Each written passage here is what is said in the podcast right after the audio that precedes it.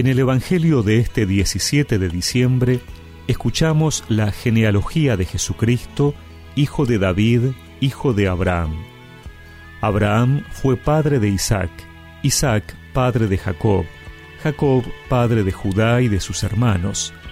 Judá fue padre de Farés y de Sará, y la madre de estos fue Tamar. Farés fue padre de Esrón, Esrón padre de Aram, Aram padre de Aminadab, Aminadab padre de Naasón, Naasón padre de Salmón, Salmón fue padre de Booz, y la madre de ésta fue Raab. Booz fue padre de Obed, y la madre de éste fue Ruth. Obed fue padre de Jesé. Jesé, padre del rey David. David fue padre de Salomón, y la madre de éste fue la que había sido mujer de Urías. Salomón fue padre de Roboam, Roboam padre de Abías, Abías padre de Asá, Asá padre de Josafat, Josafat padre de Joram, Joram padre de Osías, Osías fue padre de Joatán, Joatán padre de Acaz, Acaz padre de Ezequías, Ezequías padre de Manasés, Manasés fue padre de Amón, Amón padre de Josías, Josías padre de Jeconías y de sus hermanos durante el destierro de Babilonia. Después del destierro de Babilonia, Jeconías fue padre de Salatiel, Salatiel padre de Zorobabel, Zorobabel padre de Abiud, Abiud padre de Eliasim, Eliasim padre de Azor, Azor fue padre de Sadoc, Sadoc padre de Akim, Akim padre de Eliud, Eliud padre de Eleazar, Eleazar padre de Matán, Matán padre de Jacob, Jacob fue padre de José, el esposo de María, de la cual nació Jesús, que es llamado Cristo. El total de las generaciones es por lo tanto, desde Abraham hasta David, catorce generaciones. Desde David hasta el destierro de Babilonia, catorce generaciones. Desde el destierro en Babilonia hasta Cristo, catorce generaciones.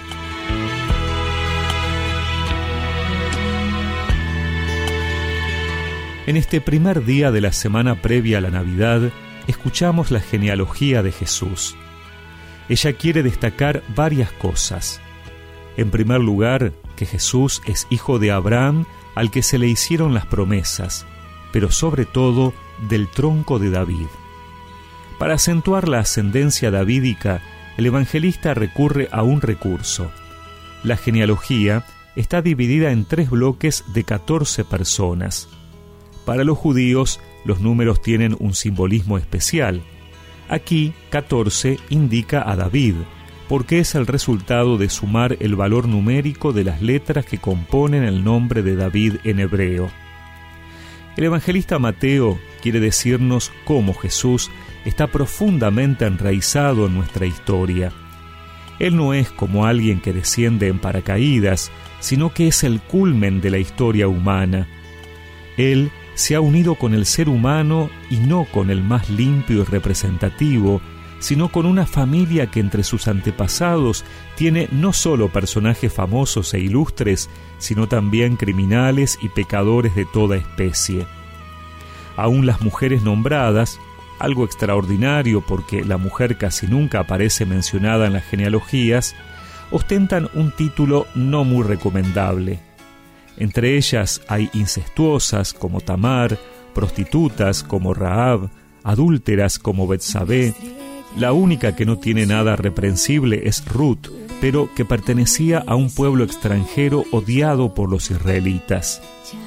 Así, el Evangelio nos muestra que Jesús no teme asumir esta genealogía porque Él ha venido a salvar a todos los hombres y mujeres. Él viene a salvar la humanidad con su historia, llena de luces y de sombras. Él viene a salvarnos así como somos, con nuestros aciertos y fracasos. Por eso, sintamos en nuestro corazón la alegría de que Él viene a nosotros sin mirar nuestro currículum, más bien asumiéndolo para transformarlo en una nueva realidad.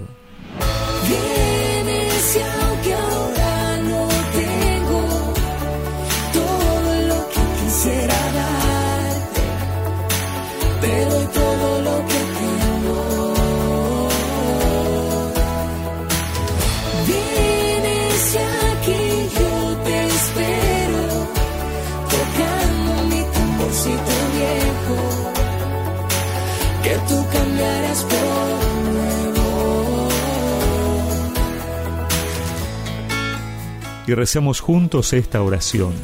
Señor, te presento mi vida así como soy, para que tú vengas en esta Navidad a transformarme desde tu amor y misericordia. Amén. Y que la bendición de Dios Todopoderoso, del Padre, del Hijo y del Espíritu Santo los acompañe siempre.